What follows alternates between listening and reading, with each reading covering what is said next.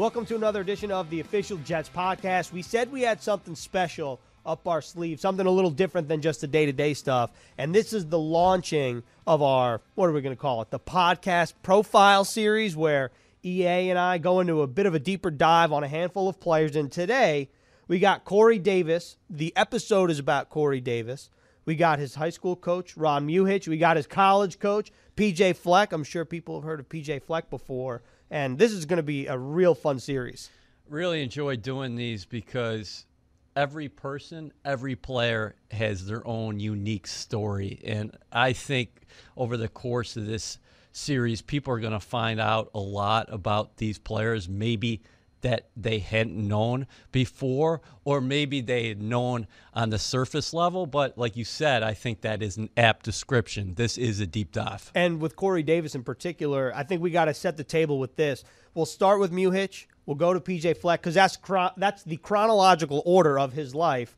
And for those who don't know, Corey Davis in high school lived with another family mm. when he blew up as a football player on the field, and the Griffin family took him in and the Graham family. Oh well, I was getting confused. So the Graham family. Okay, the Graham family took him in, right? And Muhitch talks about him or that dynamic a little bit. And Corey lived in with another family. His older brother Titus, who we'll talk about in a little bit, and you'll hear Coach Muhitch talk about Titus, who also was a Jet wearing 84. So I, I just feel like the Corey Davis story when he was coming out in 2017 out of Western Michigan. I mean, that was a really cool story that that made the news, and to hear PJ Fleck talk about it and Ron Muhitch talk about it, it just feels like it's a cooler story than even meets the eye. Well, I think it takes a village uh, to raise somebody. It's not just a set of parents, or it's not just uh, your immediate friends and family. Uh, sometimes you need extra help and this is a reminder there's a lot of good people out there who are looking to help young people out in their development because Corey Davis and his family, they had struggles. So the Graham family takes him in, and he had some academic problems early on in his career, but he got his grades up, eventually got that scholarship to Western Michigan. Um, and obviously is now in the National Football League. But uh, yeah, that really says a lot about Corey and the family itself because you're taking somebody in and making them part of your family. And then Corey, a lot of people I think might who are young, who are adolescents, they might resist something like that, that kind of change. But he flourished. And that speaks to the character that he has. Yeah, I can't imagine doing what Corey Davis did. I mean, that must be really tough to know that it was a better situation for him in the long run to live with a different family than his parents. I mean that especially being a high school student. I mean that must be extremely difficult. And Corey on the field followed in his brother's footsteps. Titus. Titus was a fantastic athlete. He yeah. played at Central Michigan. That's right. And then Corey, a couple of years younger, I believe he was a sophomore when Titus was a senior. And once Titus graduated and left to Central Michigan, that's when Corey moved in with the Graham family. And then his days at Wheaton Warrenville South High School, it ended up being two pretty good seasons for Corey. Well, we're going to listen to it in a second, but you talked to Coach Muhitch, and he said the guidance counselor was driving into school one day, and they saw Corey walking, and he grew up in Illinois, and two hours, I mean, two miles to school, two miles back, and the old story that folks will tell is that yeah in my day i used to walk to school uphill four miles in the snow and stuff like that. Mm-hmm. it was uphill both ways. But i don't know if it was it, it was under the spotlight until guidance counselor sees oh look at what corey's doing just to get to school every day. Right and we've heard when corey davis signed with the jets all we heard from Joe Douglas, Coach Saleh, and even Coach LaFleur is about Corey Davis's work ethic and how much he loves ball. We had Turron Davenport on the podcast. He talked about it too, who covers the Titans for ESPN NFL Nation. He was talking about Corey's work ethic and just I think that one story that you detail that again Coach Muhitch will detail, that is Corey Davis to a T. And he's earned his way to what his second contract now here with the Jets, Yep. and you know, w- without spilling any more of the beans here, let's hear from Coach Muhitch. Coach, how would you describe Corey as a high school kid, and when did you first meet Corey? Corey was in our program in the uh, 20, uh, 2009, 10, 11, and 12 seasons. And uh, he was a uh, young athlete that uh, we saw a lot of talent in. He was a track athlete uh, in, in uh, as well, with sprints and uh, for our track team. So we knew we had some talent there. We knew that we had some uh, some. Uh, all we had to do was get him bigger. He was uh, he was very small or lean, I would say, as a uh, youngster coming into the program. And then what you see now has really obviously blossomed into a tremendous athlete. What about off the field? What was Corey like? Corey was Corey was a quiet kid, um, very um, very much a part of a, a family that we had come through the program in athletics. Uh, his his brothers played for me and our school and were very successful. Uh, so, being the youngster in the family, uh, I'm sure he captured a lot of uh, of uh, wisdom and role models from his older brothers that uh, you know allowed him to grow into the program and grow into to the success that he has been this up to this point. I'm glad you mentioned Corey's family because Corey talked to the New York media and said that Titus was one of his idols. He was his idol growing up. So Titus was obviously a very good player for you. Did you know about Corey through Titus first, or did that even predate Titus?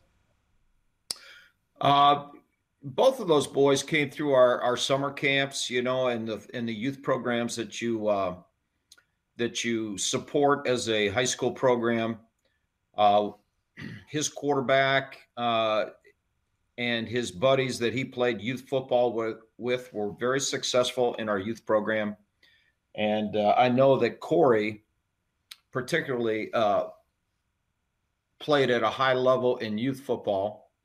Uh, Titus uh, his his brother that was was just as successful in high school for us, but um, uh, interestingly, probably had a uh, a very very successful college career and uh, had a couple of attempts and, and uh, trials in the NFL himself, and and was you know on a couple of teams uh, as a as a as a player and went to the highest level as well. So both of these boys, Titus in particular, and Corey, uh, have been very successful stories from our program.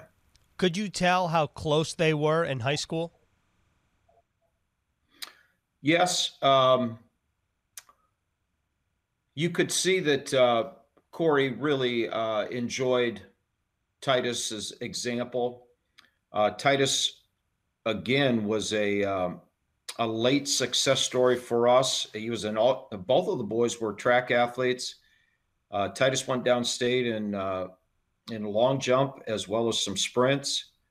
Uh, so, you know, I, I found that their their relationship was, uh, you know, pretty much uh, a quiet family relationship. But I know that uh, Corey idolized Titus as an older brother, and in, in doing so, had a great role model in him. Titus led our 2009 and 2010 uh, state championship teams as a wide receiver, and he was he was phenomenal, uh, big playmaker for us uh, as a wideout, which led him to uh, great days at uh, and record-setting days at uh, Central Michigan, uh, as well as you know his opportunities to get into the NFL. So when Titus went to Central Michigan, the the the two year difference there, Corey was then entering his junior year, which is coincides with the time that he moved in with the Graham family. Was there any indicator to you that that may happen, or did that come as a surprise to you? Well, both both Titus and Corey were uh, assisted by families in our community that helped them in so many ways. And uh, the Hall family with Titus and uh, the Graham family with Corey, you know, we're, we're extended family uh, members to their to their stories and to their help, uh, getting educational assistance and just support that uh, I think both of the boys needed at the time coming through high school uh, that uh, really probably assisted them in being uh, very successful making that next step into the college uh, college level so when corey moved in with the grahams at 16 years old and he made that choice what, what do you think that says about corey davis the person having that foresight and knowing that it may hurt but it's what's best for him and his future in terms of football? Well, Corey, you know, my favorite story of Corey is when his guidance counselor came to me and said, Coach, uh, I'm going to tell you right now, Corey Davis walks to school every day, along with uh, people my age that tell that story over and over again. You know, we walked two miles to come to our, our destiny. Uh, we didn't drive our cars uh, back in the day. But uh, I would tell you, Corey story is very true. And uh, he he walked uh, to school and, and in Illinois, you know, the winters can be rather similar to your New York weathers. So we had many examples of um, ways that that young man proved himself over time uh, to take the path probably uh, less traveled by others and not as easy as others, but uh, he did a great job of uh, you know, learning from those families, and I think learning from uh, his his circumstances that uh, you know life had a challenge for him, and if he was going to be great, which he is, uh, he he'd have to work for it. You mentioned learning of Corey's story that he walked to school every day. Can you take us back then, and what was your reaction at the time, and how did you kind of take him under your wing and go from somebody that needed academic help to finally receiving a scholarship from Western Michigan? Well, we went from that story. Uh, his guidance counselor was very fond of the fact that, uh, you know, he he was um, he noticed him walking that day, and that's how he alluded that uh, information to me. And in, in telling me those things, uh, you know, you never know your stories of of kids uh, opportunities to get to where they need to get to and the care that they're getting at home and so forth. Uh, you try your best to be involved with that, but uh, obviously uh, that's a tall duty. But uh, we did find that um, Corey needed some assistance in his in his school his school uh, prep and stuff like that because he wasn't getting that necessarily on his own and the Grahams provided that assistance to him and uh, provided the resources to to supply that for his his high school years to get him uh, eligible. And back in you know into in the COVID world, uh, NCAA is uh, had to make changes themselves. Back in that day, NCAA was very uh, stringent on requirements and and uh, entrance exams and, and meeting qualifiers that make you eligible to get a scholarship, uh, which leads to the story of recruiting. You know, and as a high school guy, uh, we see colleges across the country come in our building, sit in my office, and we talk just like we're talking today about the kid, and they want to know more about the person uh, that they see on tape and understand if that person's uh, a risk to them in their future or as a person that they can work with. And I sure at every college that um, Corey was receiving those academic assistances that he needed from the Graham family uh, in his schoolwork and his counselors uh, and the extra things that uh, he needed to get that support around him. And then uh, you know, the one guy that that listened to me, um, to no surprise, is PJ Fleck from the University of Minnesota, who happened to be an Illinois uh, high school athlete himself, a successful athlete at uh, Northern Illinois, and then on to the NFL. And PJ was a kid that back then as a coach got it. Um, you know, he's the guy that would look me in the eye and say, Coach, I understand your story and I understand Corey's story. And uh, he stepped out on that limb to give him that opportunity uh, for a scholarship at Western Michigan and uh, saw the potential in a, in a young athlete that uh, Corey had had some injuries his junior year. So he really um, came into his talent level, I thought the summer between his junior and senior year in all of our seven on seven competitions, he was wowing coaches. So all of a sudden, uh, a kid that had a, an injury actually off the track season uh, as a relatively unknown became a marketable athlete. And then the other uh, side of the coin had to be the fit academically for the NCAA. So we worked very hard with him, uh, as well as the Grahams, to supply that uh, support. And Corey, to his credit, uh, did the work and met the requirements. And uh, PJ Fleck to this day thanks me for uh, convincing him that that was a risk well taken. I'd say so. A very good risk well taken. Coach, you mentioned Corey putting in the work. Everyone we've spoken to has raved about Corey's work ethic. So I figured you can kind of talk about his work ethic in high school, both on the field and off the field. Was that something that you could sense early from Corey, or is that a trait that was developed in high school and now carries with him to this day? Yeah, I think that I think that uh, you know, in any high school athlete, you you don't see the finished product as a coach. Um, and the ones that you usually see the finished product when they're a senior, uh, they don't go on to greatness, you know, sometimes. Um, I think the uh, story of Corey was that his potential, uh, we were all self evident that that was going to be there. But, um, you know, the, the, the dynamics of his play was he could run a reverse for me, he could run the football, he could he was taller, receiver type back in the day when that was becoming a uh, criteria for receivers. Um, obviously, taller than uh, Titus, is his older brother, but he had uh, the ability to high point catches and and uh, that long stride of his, which was good for for track.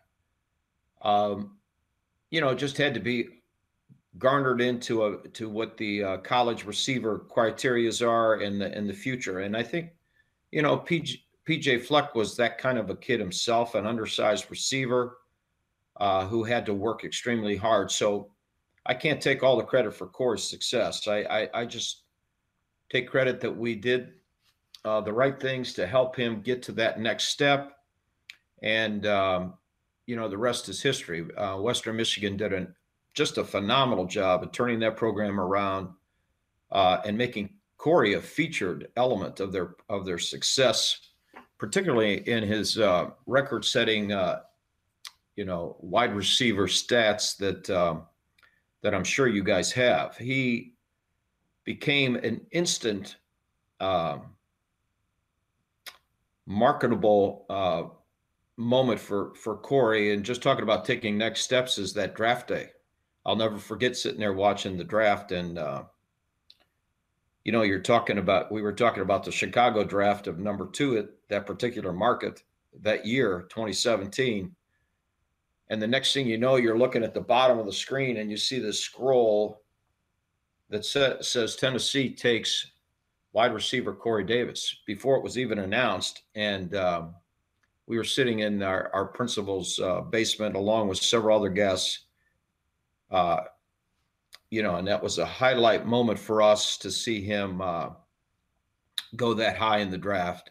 And again, um, Tennessee took a risk uh, to to take that step and to make that commitment. But Corey surely had the uh, the evidence coming out of his career at Western Michigan, and uh, I think has led him to, uh, you know, he's still getting successful. I, I, I think the best years of him are still to come. Um, he is very much uh, turned into a to a young man that with that's even stronger than he was back in high school, physically stronger. You can just see it. Uh, he did a summer camp for me last uh, last summer with young kids, uh, kind of giving back to the community, and uh, you could see uh, his talent and the physical talent that he is he has grown into and changed into. So you know, it's fun as a coach to see that growth from start to, you know, to finish as a high school coach. Uh, but the credit's got to go to Corey. I mean, you know, kids like that, they work hard for what they get, and he surely has. You know, he, um, you know, my one question to him was, um, you know, when I got to stop and put the mic in my hand and ask him the questions in front of probably 500 kids that attended that camp. Uh, you know, what's what's the difference uh, in the NFL versus all the other catches you made in college and all the catches you made in high school? And his comment was very uh, uh intuitive. I thought that uh, he mentioned that every every catch is contested in the NFL, and that is the difference on learning how to make the tough catch uh, when the best of the best of the game are playing DB against you, and and the best of the quarterbacks are under pressure to get the ball thrown to a target, and sometimes that target is a halo above your head, and you just got to go up and get it. So he's become that kind of. I think believe he's really is that kind of a receiver. Uh, I think you'll find that uh, if he gets more targets, I believe you're going to see some really, really good results uh, in your market uh, up in New York. Coach, you mentioned Corey coming back and being a part of your summer camps. For a kid to make the best out of humble beginnings and then come back and give back to the community where it all started and to be a part of your summer camps where it started for him on the field, what does that mean to you and what does that say about Corey? Well, it means a lot to to to us as coaches because when they see a kid um, take it to the highest level, and you're a young you're a young uh, player coming up in the community, and you know that the T-shirt that you were given uh, actually has his name on it, uh, and that's something that you're going to have in, in, your house for a long time and probably wear for a long time.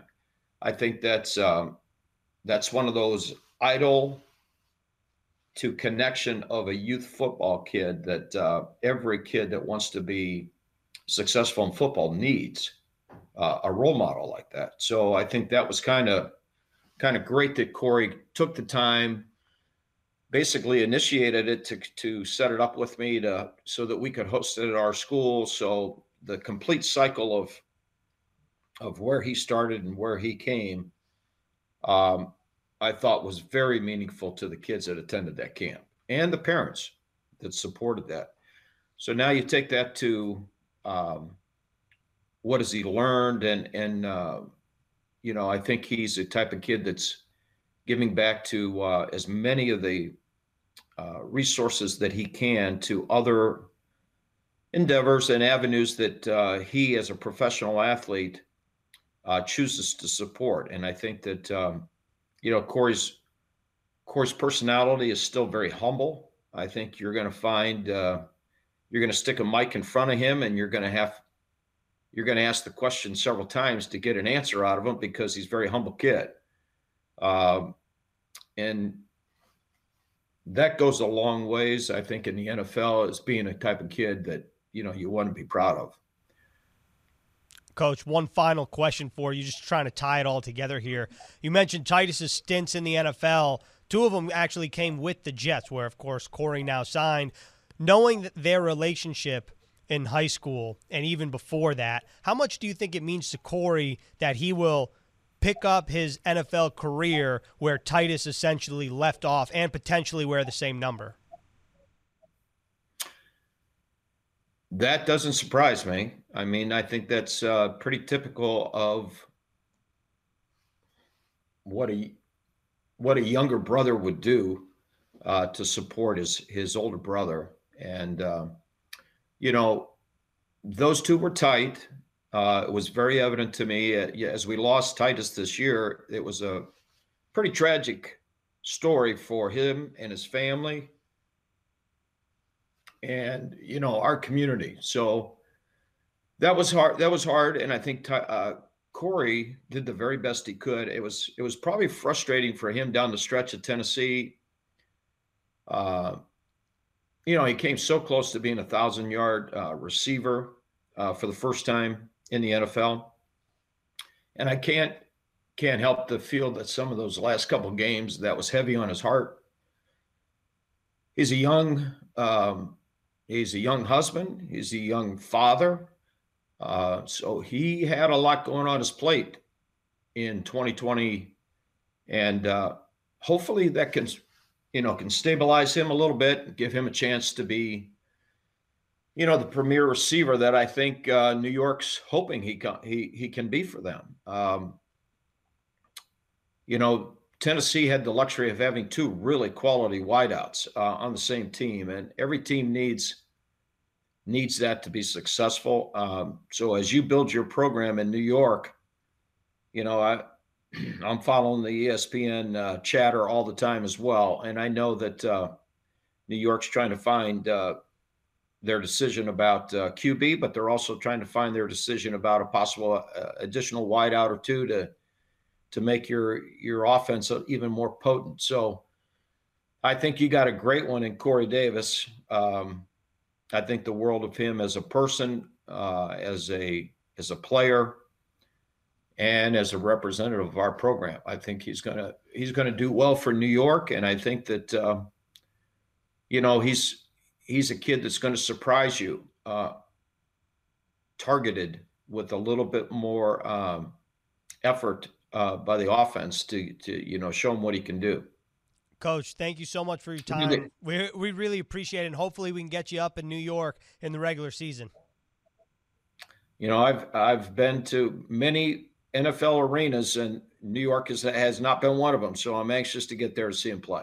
All right. Well, hopefully, we'll see you in the regular season. Coach, thank you so much. Appreciate the time. You're welcome. Thank you. Great stuff from Coach Muhitch. And now let's turn the turn the table, I guess. Turn the page. That, that was the word I was looking for. Let's turn the page to college because we it was kind of detailed that Corey didn't have a lot of scholarship offers.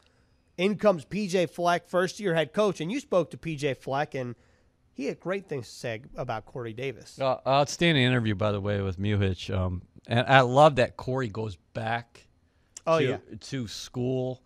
And one thing that stood out to me, and I think this is a great reminder for kids out there, Corey said, What's the difference in the National Football League? And Corey Davis said, Every catch is contested in the National Football League. And that's one of the reasons why he's here, frankly, because he gets after the contested ball and he's a physical receiver. Uh, 6'3, is pretty good size. Big dude. Catches. And what we just found out was he originally, before he started playing football, he was involved in track like his older brother, Titus. Right.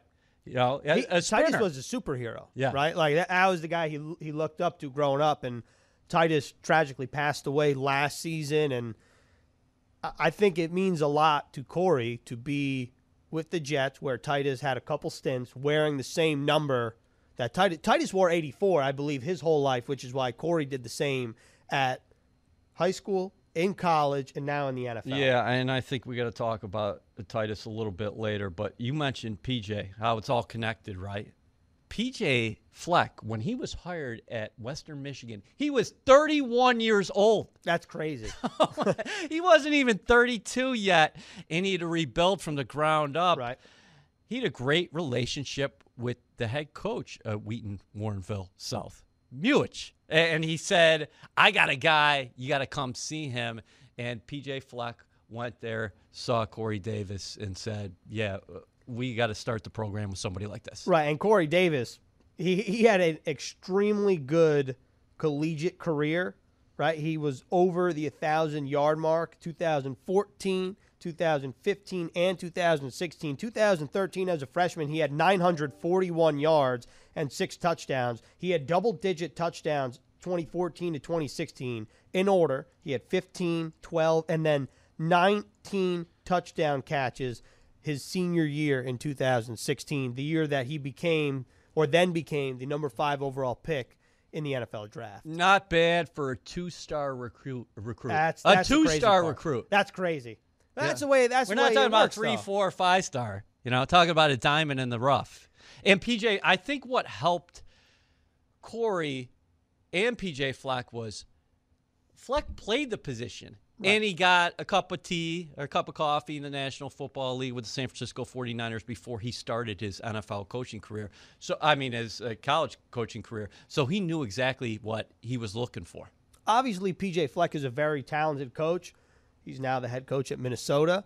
But how much do you think Corey Davis means to PJ Fleck, especially eh, eh, because you mentioned it. He was 31 years old, going in his first year at Western Michigan. He casts a line, and it's Corey Davis, the number five overall pick. I mean, that has to really. He, Corey Davis must mean a lot to PJ Fleck. Yeah, you take a special interest in somebody like that, uh, you know, considering Corey's upbringing, his background, what he had to go through just to get qualified for college.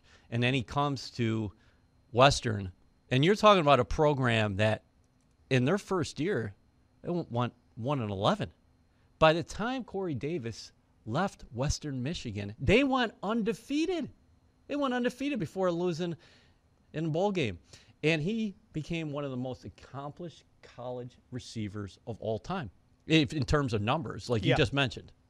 Yeah, I mean, if you look on Wikipedia and you look at the career highlights and awards section – in terms of college.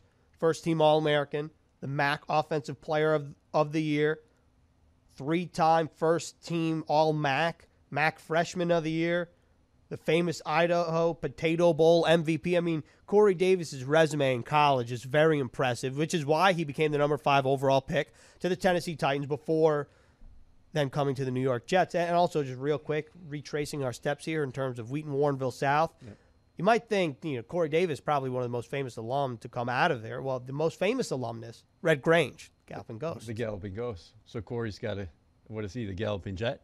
Yeah, I like that. Okay. Yeah, well, well we might have just come up with a new nickname for Corey, but I, I think we should hear from PJ Fleck right now, and then we can talk about what Corey Davis means to this Jets offense on the flip side.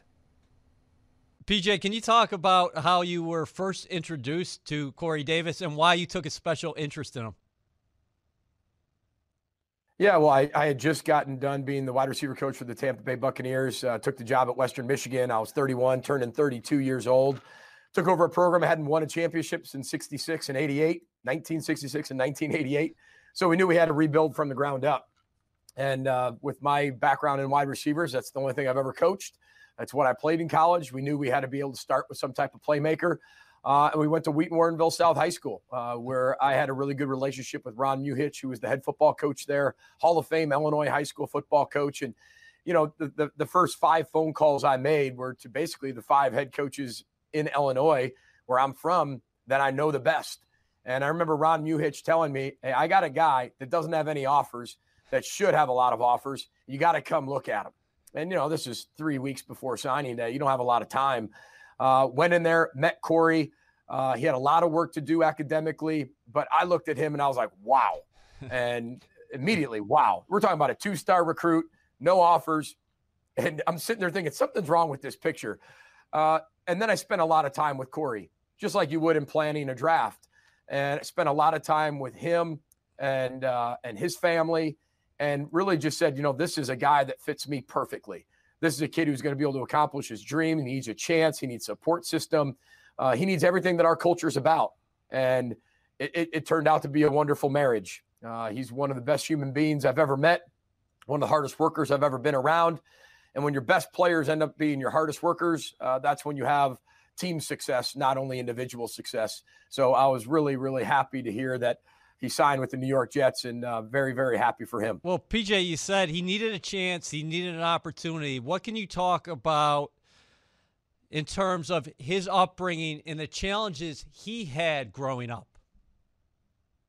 Well, I think that's one of the strengths Corey has. I, I mean, one of the m- number one questions I always ask players is, "Tell me about your life from birth until now," and I want to hear the story. You know, I, I, I want the dirt, I want the mud. Uh, I, I want all the hardships. And then tell me about the hardest thing you've ever been through. And with Corey, it was like a Rolodex. I mean, it was it was like this laundry list. And every time he told me more, I fell more in love with him uh, because every time he had something very difficult in his life, he overcame it. And not only he overcame it, he became a better person uh, after it. And and I think that's what attracted me to him because, you know, when when when you have a you have a, a kid that big and that talented, but not having any offers, and you start to hear different reasons why someone doesn't have those offers, you either can believe what other people are saying or you can do your own homework. And we decided to do our own homework and really dive into Corey's life. And he is a special, special person uh, who is one of my all time favorites. And it's really hard as a coach to have favorites as a coach because they're all your children. It's like your own children that you have. You don't have a favorite. But when you're talking about the type of person he is and what he's overcome, it, it, it transfers over to the football field. It transfers over what he's overcome with injuries in, in his career. Uh, it, it shows that he took a program that hadn't won a championship in since 1988 and 1966 outright, and ended up being a top five pick in the NFL draft. And not only that, taking that team to the Cotton Bowl at 13 and 0. That shows what type of person he is. And he had a chance to leave early. He stayed. He's the greatest college football receiver statistically of anybody. He broke every, basically every college football record catches, yards, touchdowns. That was important to him. And, but so, more important to him was the team success. And I think that's what makes him so special. But PJ, what was his situation growing up with his brothers and sisters? Because uh, it, int- interesting dynamic because he actually went to live with another family, the Graham family. And can you talk about your interaction with them as well while you recruited Corey? Yeah, while we recruited Corey, I had more contact with the Grahams than I did his biological family. And, you know, but Corey, the word family, you know, it stands for forget about me, I love you.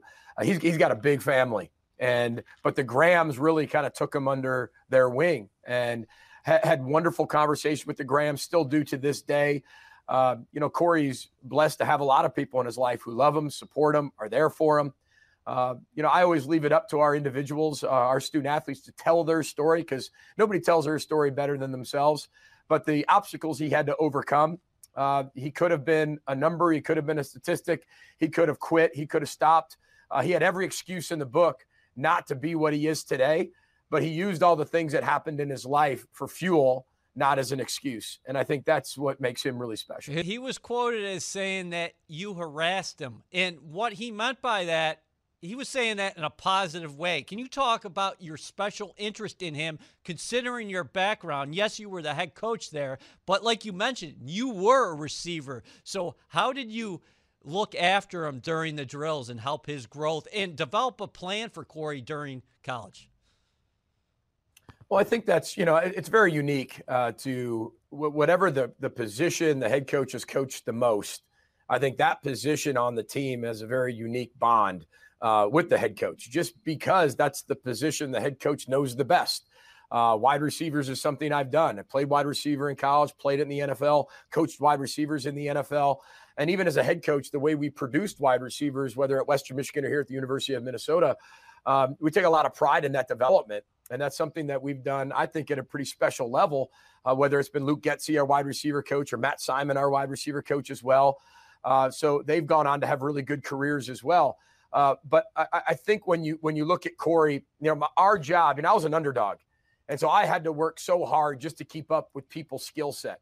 Corey had the skill; he naturally had this this he was born it was going to be born and going to be you know 6'3 6'4 220 pounds but the talent of a person is what either makes or breaks them the heart the spirit the unconquerable will the competitiveness the drive the ability to outwork yourself today from yesterday and my job as a coach is to take somebody from where they are to where they've always dreamed of being and it's to change their best every single day and get them to want to come back tomorrow and work harder than they did the day before, which again is is not necessarily the easiest thing to do. So I'm not sure if it's the word harass is, is, is the best word, but I would say drive and, and constantly uh, develop and, and, constantly change and evolve. I would probably say that you know the you know the foot never came off the gas. uh, but it couldn't. If he wanted to be a top five pick and he wanted to be able to set himself up for positions like this that he's in, he was going to have to do things different. He was going to have to be able to make sure he could separate himself from the competition. Uh, and our job as coaches is to make sure that we don't settle for average. Everything he had to do was at an elite level, whether that was academics, athletics, his social life, his spiritual life. Uh, Corey is elite in all those areas. And, um, you know, it's up to us coaches to be able to hold people accountable every day for that. I think there's a lot of people say we're going to hold them accountable. And how do you do that? Um, so we were on them every day, just like we are in all of our players to get the most out of them uh, from their entire life. What was he like in the room? You mentioned the turnaround that you oversaw there. You guys start 1 and 11, and then you finish undefeated that final year for Corey. What was he like to his teammates? Um, because obviously the work ethic was there, but what kind of guy was he in the room, and how much did you look upon him for his leadership, whether that be vocal or just the way he went about his business? Yeah, well, well, Corey wasn't the most vocal person uh, to start out with. Maybe the first two years, even though he was a really talented player, he wasn't very vocal. Uh, it wasn't until his third year and then his senior year he really came on vocally. But to do that, one, you got to trust yourself. And there was a lot of things Corey was going through and figuring out to be able to trust even himself. He believed in himself, but you got to be able to trust yourself. And that comes down to time, consistency, and proof. And to be a leader is one thing, but to be a vocal leader and not just by your actions takes a ton of confidence. It takes a ton of trust in yourself. It takes the ability to know that other people are going to trust exactly what you say. So he had to build that the first few years. But when he did, he gained that trust in himself. He trusted his teammates he gained that trust from his teammates, and then he took it to a completely different level. And I'm so glad he did because I mean he was a major factor in, in our program at Western Michigan having the success that we had. PJ, final questions is two parter, but it's connected. What was that moment like for you, Corey Davis being selected in the first round of the 2017 draft, number five overall, and fast forward now to what was your reaction when you had heard he'd signed with the New York Jets? Well deserved well deserved. Uh, when you go back to the draft room and the green room, uh, you know, fa- rewind to his junior year, he was going to possibly come out early. And I remember we did all the paperwork for the NFL, did the insurance policy, did all that. And then we had a meeting with the Grahams and we said, listen, we are going to support you 100%. Here's what the data says. And if you'd like to come out, then maybe he's a second, third round pick. But if he comes back and he has the year we think he could have, and as a team, we can have the team success that we think we can have because the better the team did, the better Corey was going to do. And the better Corey did, the better the team was going to do. That was a natural fit on every aspect from defense to offense to special teams. And Corey had that had that ability and, and the support system to say, listen, there's a big difference between a third round pick or a second round pick and a top five or a top 10 pick. And he believed in himself that much and and not rolled the dice because it wasn't a gamble. It was just I believe in myself that much that I can be a first round pick because he had the size, he had the speed, he had all that. But was somebody willing to do that in the first round after his third year? Mm, maybe not from a mid major. So he had to do it again, and he did it again, and he did it even at an elite level, and really set this team to places it never been before. And to sit there and hear him be called fifth overall, and, and I had never been to the draft before, I would never been in the green room, and it was so emotional because it, it's like you see his life rewind uh, this this fast speed and rewind from when he was really young to when he was an adolescent to when in high school and all the things you overcame to that one moment when his name was called. And it just fast forwards and rewinds so fast in your mind. And here he was. And then to watch him do what he did in Tennessee and even overcome the injury and continue to keep doing it. Had a great year last year when he had to and he had a great year. That's one thing about Corey. When when he has to when his back's against the wall Corey performs at his best. And a lot of people fold when that happens. So to hear that he was drafted by the New York Jets or uh, to sign with the New York Jets for his his second deal, we're so thankful. We're so excited. I mean, we have a Gopher Blake Cashman on the team too now. Uh, we're just so excited for New York. You're going to love Corey. Uh, he just he just had a, a, a, a, newborn, so he, he's so excited about being a dad. Uh, I think New York's going to love Corey, and uh, you're going to love him as much as we do. So congratulations on getting uh, PJ, well said. Thank you so much for your time. Great stuff from PJ Fleck, and we've talked about it back and forth. We kind of weaved it in some of our uh, discussion, our back and forth here. I think it's time we talk about Titus Davis because I, I said it earlier. Titus Davis was Corey's hero growing up, and where Corey grew up in terms of geographically, it's not a great area. And Titus Davis was the guy that Corey looked up to. Titus played football. Corey played football. They both wear 84. And like I said earlier, Titus tragically passed away in the 2020 football season. So there's a couple things to say here is we didn't know this until we taped this this morning that Coach Muhitch Mm-hmm. actually is retired. Right. He, he is hanging up the whistle, as the article said. So I'm listening to your interview with Muhitch last night, and I'm almost in tears because the way Muhitch was talking about Corey and Titus, and the way not only that he looked up to him, but the way he played last season, that it was heavy on his heart, and he knew it. And with that being said, he thought that getting a thousand yards would have really meant a lot to Corey. Titus Davis died of rare kidney cancer at 27 in November. Um, you know, and it's just a reminder that nothing is promised. Nothing is promised to any of us. And here's a guy who had a couple stints in the National Football League in Titus, including out here, right at One Jets Drive, right at One Jets Drive. And you think somebody like that, who you see a couple times on the field, yeah, maybe they don't make it in the National Football League, but they're going to have a long life ahead of them.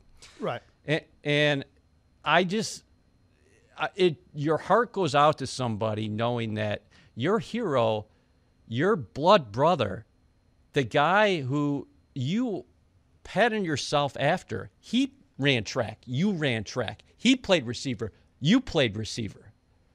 He was your guy, and now he's gone. Um, you could tell that really got to Muhitch, and I'll tell you what, that's something that Corey's going to have to deal with the rest of his life. But one thing that we saw after he signed with the Jets is that he had a necklace or a chain, and he's got uh, the, the 84 on there, right? Right. Yeah. Yeah. I, I think doing the interview with Muhitch, Yeah. you know, at first you, you I was doing I was asking questions and then the the Titus stuff really hit him hard. You could tell that I, I think he was really trying to like take his time to answer because he was getting a little choked up. It, it, made you know me interviewing him. It made me like you know take a second and really kind of reflect in in real time, which is you know it's hard it's hard to fathom being in Corey Davis's shoes, especially because you look at a lot of NFL players like you know they got a great life, Yeah. they play football, they you know they they have an off season where they can travel, train, do all this stuff, and you know wh- when something like that happens, it really I- I think it really takes a lot of people and it makes you think like th- these are real life people dealing with real life situations that anybody has to deal with. Uh, yeah, uh, well said. And can you imagine what is going through Corey's mind every time he's down here in the locker room and he's putting on a jet uniform? He's wearing No. wearing the green and white. I I- no, I, I can't. I've thought about that before. I've tried to think about what it would mean to me. Yeah. I mean, I, I feel like at first it's like really difficult. Also, just think about media day. That was the first time he's wearing like a game uniform Right.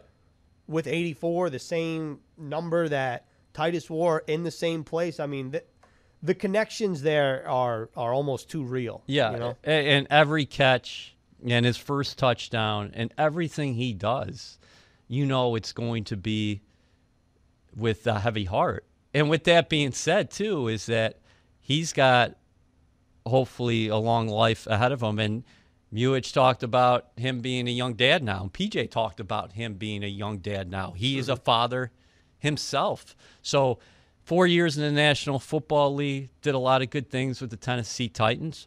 Salary cap era. So, you see a lot of good players on the market. Right. Jets see Corey Davis out there, scoop him up.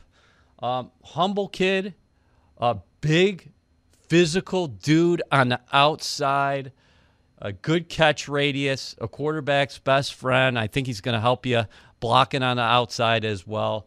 Um, and I, I just like the way he goes about his business because I think if people come away after listening to this podcast thinking a little bit about what he's been through and what kind of mentality you have to have to succeed, that points to more success along the way for Davis because various points at his life in his life he could have said, "You know what?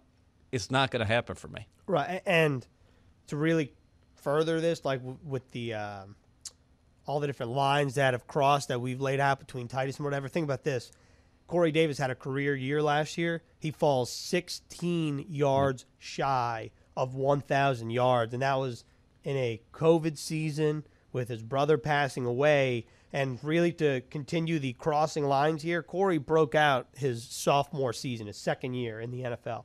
2018, he had 891 receiving yards. And who was the offensive coordinator at the time was Matt LaFleur, the mm-hmm. brother of Jets Yeah. offensive coordinator Mike LaFleur, who had great things to say about Corey Davis. You mentioned his blocking prowess. Well, how about this? Corey Davis last season, fourth in the NFL in play action receiving yards. So receiving yards that come on a play action pass. And the Jets will have a heavy play action. That like play action will be a heavy emphasis in this offense, and I expect him to flourish in this offense. Not only you know as one of the receivers that the Jets have, but he right now is wide receiver one. Yeah, listen. Another thing that Robert Saleh, Joe Douglas are trying to install here is the best culture in professional sports. PJ Fleck said of Davis, one of the best humans I've ever met, one of the best workers I've ever been around. And the other thing that has shined through throughout his life, when his back is against the wall, that's when he performs his best. That's the guy you want in the locker room. I think that is the that quote right there. Great way to sum up Corey Davis, and that's a great way to end this first episode of the podcast profile series on the official Jets podcast.